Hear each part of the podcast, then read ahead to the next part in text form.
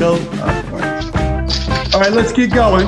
So, um, welcome everybody. Welcome. We've got a lot of stuff to talk about today. And Edward, I'm going to rely on you to admit and unmute people as they come in. So, first, let's talk about the trial. Okay. I was unsuccessful in proving liability on the on the owner, and therefore, I mean the landlord. So the landlord paid three hundred thousand dollars, and now we have an we have a case for damages against the dog owner. I wanted to talk about the procedure. I wanted to talk about what I learned, what happened. So this was a live jury trial out in Jackson, California, which is an hour from Sacramento towards Lake Tahoe. So the first thing I did when I'm out of when I'm out of town is I look up the demographics of the county. This county is the fifth smallest in California, has 39,000 people. The largest town is is 2,700 people, and there's two courtrooms in the entire county. Right. So I was going to bring a bunch of people to, to show them the trial and whatever. But because it was such a small county, I decided to come by myself. The way they did it was a live jury trial. And instead of the jury box, they took the entire courtroom and they labeled like 25 seats about 10 feet apart in the entire courtroom. And we voir all 25 people. Now, to add insult to injury, the biggest employer in this county is the state prison. So at least half of them were state prison guards, which are terrible jurors. But fair jury, fair judge.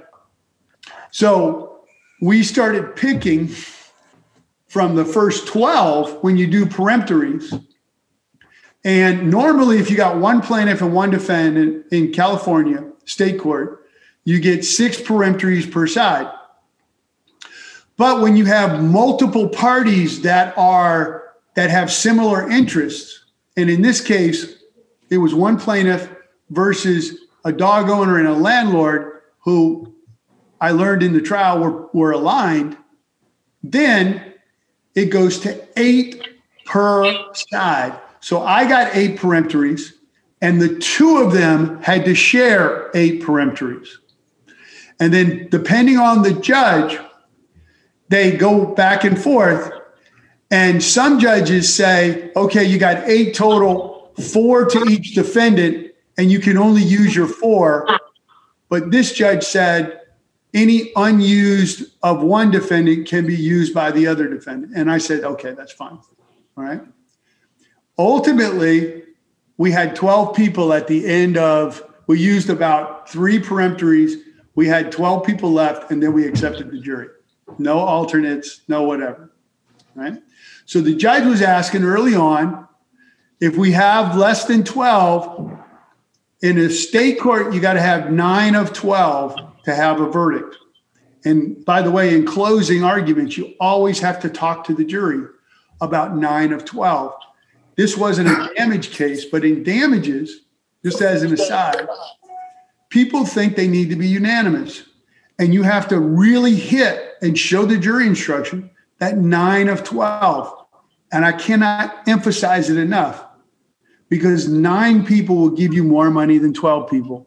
And what the way it works is that if they think it's unanimous, they may have nine votes for a million dollars and then they go around. Does everybody agree on a million? Nope. Everybody agree on 900? Nope. Everybody agree on 800? Yes, okay. And they do that when they feel like we really want to be unanimous. So you got to hammer nine of 12, nine of 12, because you may have nine for a million and 12 for 800, and you won't get the million if they don't understand that they can stop after nine votes. Okay, anyway, so um, what happened was the jury instructions CACI jury instructions have a dog bite statute for dog owners, but there are no jury instructions for landlord responsibility of dog bite.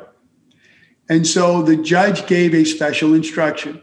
Now, I will tell you that the number one reason that verdicts are reversed is because of special instructions. So, most judges, and when you're trying a case, if you can find a pre printed CACI instruction that applies to your claim, you want it, the judge wants it, because that's the number one reason that uh, verdicts get because of special instructions. So the judge wound up giving a special instruction that said the landlord has no duty to inspect the property for dangerous animals. And two, they're only liable if they knew or must have known. And then the dog owner said, Yeah, whenever she came over, I took the dog in my car and I drove off and hid the dog from him. And so that was pretty tough to get over. But I got a 100% on the dog owner, but she probably doesn't have that much money. So, anyway, no, no disrespect. The judge was probably right on the law, um, but it made it difficult. So, everything then for me changes and so the issue is if you're going to have an instruction like a special instruction that is material, don't you want to have that instruction at the beginning of your case? Because when the judge went over and said, I got to prove that they actually knew or must have known, then that changed my evidence for the whole case, right? And now I have to cross examine the dog owner and say, You're lying when you said you hid the dog. And then I had to come prove a conspiracy. And the defendant landowner, landlady was 94, remote access, confused. And I was like, Oh, shit. Okay. Anyway, but day and a half, easy trial. It's been in my office for three and a half years, and we got the first the first 300 for my client. So, any questions? Oh, the last thing. When we started, I talked about COVID being questions, but I found that it was very difficult to ask COVID questions because everybody is COVID concerned, everybody. And it turned out that that the COVID questions did not come up by anybody, including the judge, and it didn't didn't seem to be a big deal. So, any questions on the trial, special instructions, how the process works? Jeff. The, where did you get the 300,000 from? We had previously had high lows that if I could prove liability against the landlord, they would pay a million three. If I couldn't, they would at least pay 300. I see. That's great. And so, and then I would just go for additional damages against the um, dog owner based on whatever percentage liability they had. Thank you. Yeah. Catherine. For the special instructions, how do you get that at the very beginning of your case uh, if the judge hasn't um, ruled on it? So when you submit your jury instructions, pretrial documents, you have to submit agreed upon jury instructions, uh, contested CACI instructions, and any special instructions. And you have to write what the special instruction is. And at the top, you put the authority, the case law that you're grabbing it from. And you can imagine that these special instructions are crazy, right? They're like, I instruct the jury to vote for the defendant, right? I mean, it's crazy stuff. And, but when you realize that there may be a special instruction that's going to be given, you at least need to ask the judge before you start picking a jury for some indication of how they're going to rule. Because that changes your voir dire changes your opening right? So any other questions? Now i consider this a loss although it wasn't a loss it was. And i say that because i have gotten past the point of worrying about people think I'm a winner or a loser because I'm a winner, right? But I want to say any trial lawyer that says they've never lost a case is either not a trial lawyer or a liar.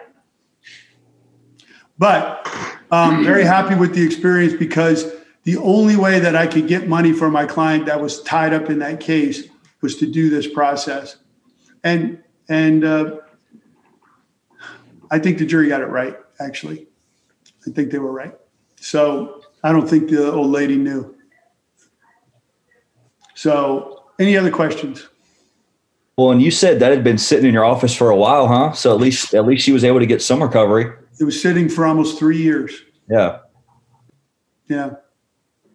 Actually, Mike, I have another question Yeah. regarding the high low. How did how do you go about starting that conversation with opposing counsel to have a high low? So, and we'll talk a little bit about this later too. You got to think outside the box. so, we were going to have to spend X amount of money, and we negotiated this like three years ago, right? And we were trying to see how could we get this case tried faster, faster, faster. And there, there, I mean, she got serious facial injuries. And by the way, she had a mask on and did not look hurt at all. And so we had to describe the injuries, but they wouldn't let the mask come off. So the jury didn't see any of the injuries. Um, but you just got to raise it with counsel. And this is an example.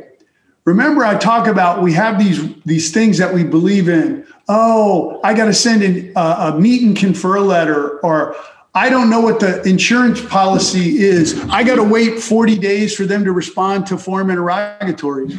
And we have kind of forgotten you can pick up the phone or send an email or send a text to opposing counsel. And if they're a pretty good lawyer, they'll short circuit a lot of that stuff. So, how did we get a, a high low? The defense lawyer is a, a nice in house counsel up in Northern California. And I called her. And I said, hey, look, we can prove whatever. There's positives for you, positives for me. Why don't we do a high low? Because you're adamant that the, your client didn't know. Prove it. If you can prove it. So 300 was less than the value of her injuries. A million three was more than the value of her injuries. So, all right. Next, everybody okay so far? Thank y'all. So, I hope everybody enjoyed the goal setting process. The uh, a lot of people did it, jumped in, and a lot of people have followed followed up with me and given me feedback. And I wanted to talk about something that if you have your goals, hopefully you have written them out, you put some time on them, and that you have them. And the reason that written goals make it 80% more likely to accomplish is because they become guideposts, right? In whatever way you have them, your binder, up on your mirror, whatever, when you look at them, they spur you to action and they become guideposts that, that pull us out of our everyday, mundane, week to week, month to month stuff. And the reason we accomplish those goals is because when we look at those written goals, they, we go, oh, yeah, let me go, right? But here's what is required that makes it more effective. And I found this from a number of people that followed up with me is that they need to be specific enough to cue you to take particular action. In other words, if you say, I want to lose weight, that is so general that it doesn't give you, it makes it less likely for you to form a plan of action. So instead of having a goal of losing weight, say by in three months or six months, I want to lose 10 pounds, right? Now, when you look at that particular specific thing, it's accomplishable and it's something that you feel like you can take a step toward. I'm going to go work out, I'm going to eat better, I'm going to push this donut away, or whatever it is we all do. And it's much more likely. I want to buy investment property. That's so general. Instead, I want to buy three investment properties this year, right? Or in six months, I want to buy one investment property. Instead of saying, I want to be a millionaire, you say, I want to make X amount in a certain defined period. So, for everybody who's done their goals, I would suggest you take another look at your written goals and try to make them a little more specific, right? And remember, there's no mountaintop here. I was talking to somebody, they go, I just want to make sure I do it the right way. And I'm like, there is no right way. And the problem when we all think that there's a right way, we think then there's a wrong way. And if we're not doing it right, then we must be doing it wrong. And if we're doing it wrong, screw it, we're not going to do it. And that is not what this process is about. It is the process of setting goals. They can change, you can cross them off, you can add more. And the final thing I'll say is renew when you look at them the idea that everything you want is right outside your comfort zone. So these goals should not be attainable in a week, right? If you can get them done in a week, they're not real goals, right? They're just activities you're going to do next week. So you got to push yourself, but be cognizant that you don't have to make goals that are so crazy unreachable because then you shut down, right? And there's no right way, and you can change it. But if you want to be president of the United States, maybe that's not a goal you're gonna you're gonna beat your head in well. But maybe you want to be in something else. So be specific, outside your comfort zone, but not so crazy that it shuts you down. Okay, so take a look at your goals again. Next, we're doing. So when I opened my practice in 2000, there was no list serve, there were no emails, there was no Google, there was Prodigy, uh, you know, phone line. And when you needed expert information, you had a pre printed book called O'Brien's Evaluator, and you would look up and they would list all the, the lawyers who have used a certain expert. And I wrote to those lawyers, plaintiffs' lawyers, and said, if you got an old depo, send it to me. And then I opened my practice and I scanned all those depos into a database for me to use, right? And then I started my practice. And for the first three, four years, 95% of my cases I had within one to three months of trial. That's all I did. And so I all my depos were expert depots, and I would try 10 cases a year. And I started putting all these in my database for me to use. About three years later, the list serve starts. And people go, anybody got information on Dr. So and so? And I would send it to them. Now, fast forward 20 years. Uh, we, we have this database that's got about 7,000 expert depos and transcripts that I want to renew everybody's um, ability to ask for anything of that for free. And I will send it to any plaintiff's lawyer for free. But then I want to introduce Sheila from Four Corners Deposition Summaries. And Sheila and I were having a conversation, and what they do, I love them, and Robin's here too, is they would summarize depositions from all these different plaintiffs' lawyers all over the area. And a large percent of them would be summarizing expert depos. And so Sheila and Robin have reached out to their clients and said, Would you authorize us to donate not only the transcripts, but their summaries to our database? And she's already given us what, another 100, 120 more depositions. And now in the database is not only the transcript, but a fantastic summary of that transcript. So when we look for cross examination of how many depos you done for the defense or ever worked for this, uh, and they all lie, now we can actually have a summary of the transcript. So I just wanted to introduce Sheila, have her talk about what they do because we use them. And I, Sheila, if you can explain how the depo summaries that y'all do actually break down by topic and yes say a few words, but go. Welcome. Thank you guys yes, very much. Thank you. Thank you for having me on Alder Talk. And if you don't uh, know who I am, the president and owner of Four Corners Deposition Summaries. And we have been around for 11 years. So you can imagine how many depositions we've summarized in, I mean, tens of thousands of depositions. And, and you're right, Mike, um, the percentage of those are experts. So when we summarize an expert depo, uh, usually it's the same topics. They go through the background, they go through the um, you know the breakdown of cases, how many cases that they their prior cases, and then they get into the opinions, and then they talk about whether they've given all of their opinions, and we capture those as topics. So um, we include a table of contents at no extra charge. And we summarize expert depositions at no extra charge, even though they're harder and they take longer. Sometimes they take twice as long to, to do them. We have a flat rate per page and we don't charge extra for experts. So, the reason I'm super excited about this project is because this is something we've always wanted to do as well. Um, I've actually known about Alder Law's expert database for years. And I thought at the time, and this is probably before we started working together, Mike, probably. Um, so I, I, thought, wow, this is a great idea. Those expert depos are just sitting there. Why not put them to use and help people?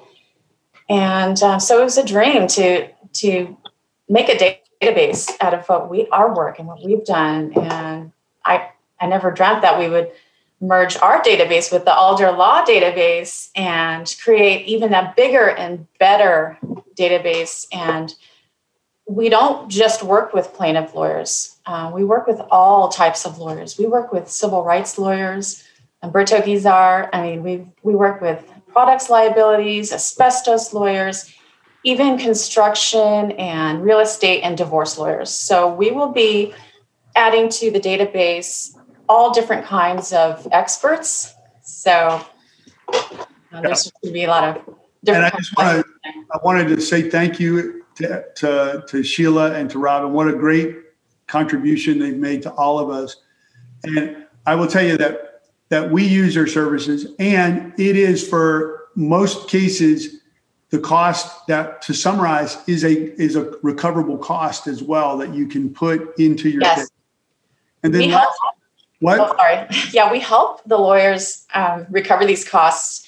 Um, we have we have court orders that we we send. Uh, our clients have given permission that when they recover the cost of the depositions, we can forward that order over to you. Um, some some of our clients have it as a cost in the case and get it from the clients, or you know, um, take it from the settlement. So, and the the last thing I was going to say is that when you're in trial, what you need is I have a five mile rule and a five second rule. The five mile rule, I tell my clients that within five miles of the courthouse, you got to think that every person around you is a potential juror. That means don't flip them off, don't grab, flip people off who cut you off, don't grab the last parking spot, don't talk on the phone while you're going through the metal detector, don't jaywalk don't laugh hysterically, don't cry hysterically, and don't cuss. God damn it, don't cuss. Right? The five second rule is when you're in trial, if you can't find what you need in examination or cross examination in five seconds or less, usually you're better off moving on, right? How many times you're like, Your Honor, I'd like to read from, right? And the jury's hating. What's great about the summaries is not only do they summarize it, but to the left, they put the topics and they're able to pull out the topics of that conversation. So you can imagine for witnesses, like on this dog bite case, like, right? When you say, Did you ever hear the dog growl? There's a little topic that I can look at and then the summary of where the testimony is. And it's very, very helpful. So I would strongly encourage it. So thank you very much for for being here and doing this. Um, Can I chime in a bit? On something? Yeah, go. Yeah, I re- I recall like ten years ago, I did a trial where I asked for all your depo transcripts. There were like seven the experts that the defense had. You gave me, not kidding, about forty transcripts, and I had to read all those damn transcripts. And I walked into court with, with boxes of those transcripts. I like three boxes of transcripts to impeach the defense experts and uh, it was against Doherty, which you know, Doherty, He had beat everybody. Yes, they hate. like so arrogant, and he was asking if I had these depo transcripts from from the CAALA people, and I said, "Who cares?" Right? But to make a long story short, this depo summary stuff was a long time coming because it would have helped me a lot because I spent numerous hours reading through those depos, and, and I impeached the witnesses, and I won, but sure would have saved me a lot of time if I had had those those depo summaries that Mr. Lasavita prepares. Yeah. So thank you, thank you for merging all that stuff together. It's really yeah. great. We're happy to be a part of this. If you all have expert depos, trial transcripts of crosses. If you've done research on experts and you've got their CVs or their reports, please send them to us. You can, in any of the social media on our link tree, there's a, a way to connect it. Everybody knows Rita at my office. Rita is the person. Just please send us. Reports are really important, right? When you have 40 reports from an expert and the summary paragraph is identical in all 40, it's very powerful stuff. Right? So reports, trial transcripts, their website, and of course their depo transcript. So please contribute and then anything y'all want from me is free. Speaking of free, nobody's taking me up on the Warrior Fund. So the Warrior Fund again is I used to do it for trial, but now we've expanded it to for younger lawyers, uh, less experienced lawyers I will help you fund your case for free. If you lose, I'll eat it. If you win, give me my money back. It's called the Alder Law Warrior Fund. And everybody goes, I don't want to use it because there's a catch. And I'm like, there ain't no damn catch, but everything's got a catch. And I'm like, there's no catch, right? And there's no catch. So please, for if if you know younger lawyers, new lawyers, whatever, uh, I want to make that available. I've earmarked the money for it. It's just sitting there. Okay. Last couple things before we talk, uh, before we open it up was the YMCA bag event we here at Casa Alamar. So many of y'all contributed so much. You know, I'm on the board of the, the, the big Metro Y, but we do a lot of uh, volunteering at the East LA downtown YMCA. I go there once a week. And last time we asked, what do they need? and they service so many food insecure people and home homeless and or people that are semi-homeless and they said we need um, toiletries we need toothbrushes razors shampoo hairbrushes wa- you know bottled water diapers a lot of diapers stuff like that and so we decided to do a bag event here in sherman oaks because a lot of people on the west side don't want to drive down to, to downtown or and so we did it here. So many of y'all contributed. We put together 250 bags of a whole bunch of different personal hygiene stuff. And that will last East LA five weeks to be able to help people. So I wanted to say thank you all very much. Um, we're going to do it again at some point but um, it was a it was very successful and people you don't even know a mom who needs diapers and she doesn't know where to get diaper uh, you don't even know what it's like to give that person a bag of that stuff it's amazing and a um, bunch of people brought their kids they saw the goats and the chickens but the kids also can participated and it's just an amazing experience to, to show your kids what it's like to give back. And they, everybody was all in. So thank y'all very much. Um, so I'm going to stop, see if anybody wants to talk. I got some other topics, but, uh, and some other things to talk about, but we're going really fast. But does anybody have anything they want to talk about? Stuff, you know, we've kind of hit a bunch of things this year. Uh, COVID, how's the practices going? Things are, are, uh, everybody's getting vaccinated at some point? Anybody? Go, David. Go, unmute. Self here. Yeah, I got vaccinated at CSUN. Yeah. For those of us 65. But uh, great. It was a simple process. You're in and out. The first uh, trip was maybe 15 minutes. Then you wait 15 minutes afterwards. They observe you in the car. Second trip, I think I was there 30 seconds before I got the needle in my arm, and it was just terrific. And I had this uh, trial call. I have a the the case I was on this morning is a preference, and my trial was March. It was like March third or second. But the Ventura County judge said, "Look, our numbers are not going to allow us to do a live trial." So we kicked it to mid-April, even though it's a preference case, in hopes that by mid-April we will have enough jurors to come and do a live trial. But still, especially down here, um, the numbers are pretty tough.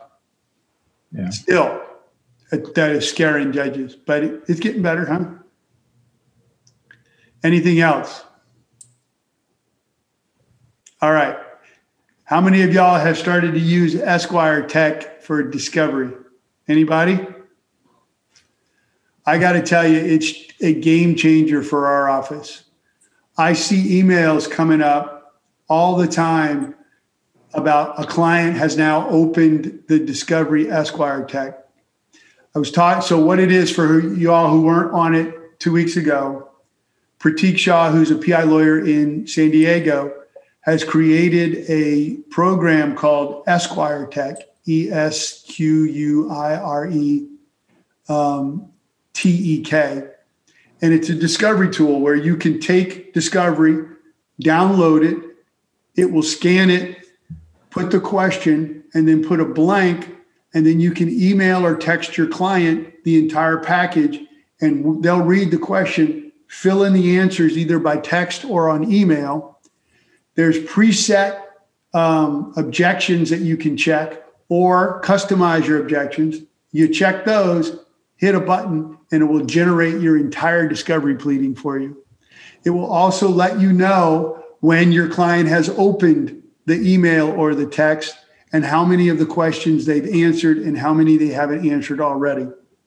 So great. And Pratik said next month, instead of they're going to offer the per discovery um, request like $15 still, but they're going to do a monthly, you can do it as much as you want in a month, a monthly fee. And he said if you use it for most of your clients, the monthly fee will be more economical. And so we've already seen uh, time and cost savings. And it's just great because you know when your clients are entering discovery, right? You don't have to call them. You just know when they answer it. And the, and most of our clients respond to the text more than the email. And they can dictate the answers in their phone. It's very, very convenient and great. Hey, Evelyn. Hi, Mike. How are you? Good. So, has anybody else had any good or bad experiences with EsquireTek? I don't get a commission, I promise. Not yet. Is it is it propounding discovery yet? It's not propounding, but um, I don't know why you. I, I, yeah, I wouldn't know how you use it to propound discovery, like Okay. um, the form rog. So remember how we talked about a long, long time ago. What can you do to um, move all your cases forward? And one of the things is answer form rogs, even pre-lit, and send it to the other side because the reason they're form interrogatories in because they're so helpful to both sides. So what we did is every case we have, lit or pre-lit, where we have not answered form interrogatories, we send it to our client. Every single one. And as soon as we get the answers in a final form, whether the defendant has asked for them, whether we have filed suit yet, we send it to the other side. And I got to tell you, when a defense lawyer calls you and goes, Hey, I just got this discovery I didn't ask for. I'm like, Yeah. They're like, You're not allowed to do that. I'm like, Sure, I am. Do you need it? He goes, Yeah, I meant to do it. I'm like, Exactly. Now we're two months ahead. But they also are like, Man, you secretly, they're like, All right, that firm's a badass. We got to settle this case. And so remember, insurance companies put you in categories. And I see, uh, I, I, I talk to some of the lawyers, younger lawyers in my office. People are like, well, you know what? Uh, my client's treating, I know I got two years on the statute, so I can file a month before the statute. And I said, don't do that. They go, why? It's still filed. I said, but look, leopards don't change their spots most of the time. And we're all leopards and we all have our spots. And insurance companies has figured out that a leopard that has the spot that says I will file a month before the statute, the other spots on that leopard is I won't try a case, I will take lowball offers, I won't hire experts, and if you wait me out, I'll fold. Oh, that's not me. Well, leopards don't change their spots. When you get a lowball offer from a pre-lit adjuster and you sit on it for a year, that spot is the same leopard that has, I will not hire experts, I won't go to trial, whatever, right? Conversely, the leopard that has the spot that I will send you form rogs immediately, whether you ask for it or not, the other spots on that leopard is I try cases, you can't lowball me, I will pay money to experts, and that's how you get money. So not only are you sending the information they need, you are telling them that you are the person, the leopard that won't take lowball offers. Right? It's why one, many of the times I meet people and I interview people, I ask them, do they make their bed every day? You're like, what the hell? You'll never see my bed. I'm like, no, I won't. Nor will anybody else. But that's not the point. Do you make your bed or not? Because the person that makes their bed when nobody sees it is the same leopard who has other spots that are motivated, that move forward, that do stuff, whatever. The insurance companies use it on us, and I use it on people. There's only about nine different types of people in the world, right? Nine different leopards that generally fall down, which is why when somebody writes me a note, when somebody follows up, when somebody brings donuts to the interview for the staff, hell, we could afford donuts. But the type of person that thinks ahead, that brings those donuts to the staff, is the same type of person that's going to stay up all weekend and file that summary judgment opposition, who's going to try cases and who's going to be interested and read my stuff. Right? So, anyway, um, I forgot to mention that with expert depos, I just bought, again, I bought it like four times and I've lost it every time I've moved. A great two volume book on taking expert doctor depos. I, some of y'all have seen Dorothy Clay, uh, Clay Sims, and it's a it's a uh, book uh, called "Exposing Deceptive Defense Doctors." Dorothy has given speeches. She's a lawyer, plaintiff's lawyer around the country. She's been in all sorts of stuff. I think she's been on some of the TBI webinars, but I know it's kind of it's a hefty read but just lit the table of contents are some of the most amazing ideas on how to get cross examination. First, diagnosing the doctor, what to do before and after a defense medical exam, cross examine at trial, debunking psychological tests, junk defenses to psychiatric and neuropsychiatric conditions, debunking exaggerating and malingering claims, cross examination and depression, PTSD, CRPS, ERISA claims. Just wonderful stuff. Just wonderful stuff. Now, it does take a little bit, but you don't have to, it's not a book that you have to read from cover to cover. Depending on the type of case you have, you can go directly, and the ideas are phenomenal.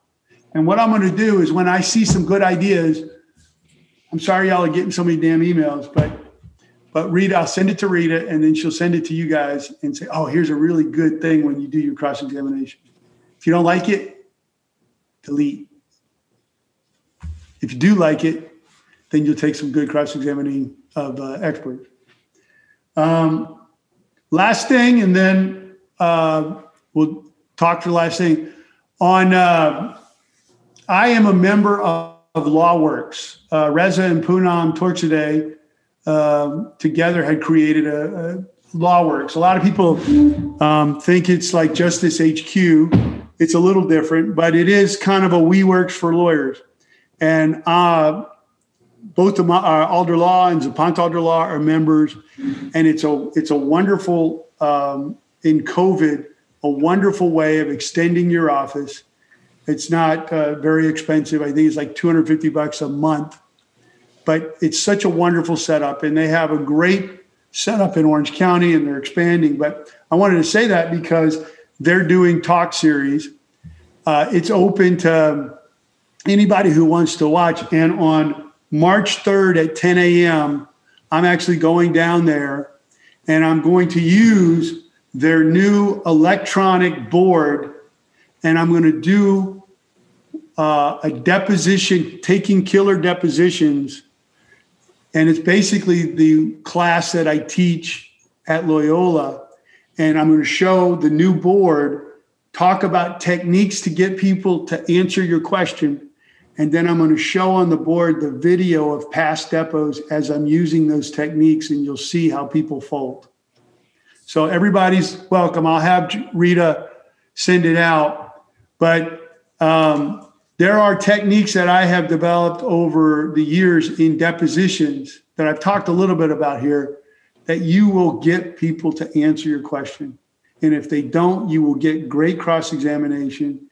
And I'm going to not only tell you about it, I'm going to show you by me doing it live in in uh, other depositions and how we get it. So that's March 2nd at 10 a.m. It'll be Zoom and remote, and everybody is welcome. You don't have to be a LawWorks member to, to do it, but I, I just, I am, and I know them, and I work with them, and I love them, and I'm. Oh, Reza was on the show. Reza was on the show. So, all right. Anything else? Y'all feeling better about COVID? Come on. We're getting there, guys. We're getting there. What did Biden say? By Christmas time, it'll be normal again. I'm just looking forward to SEC football starting in uh, September. Going to Europe in October. Come on. Anything else, guys? All right. Yeah, David. Don't forget, LSU Tigers come out to the Rose Bowl September 4th, play UCLA in football.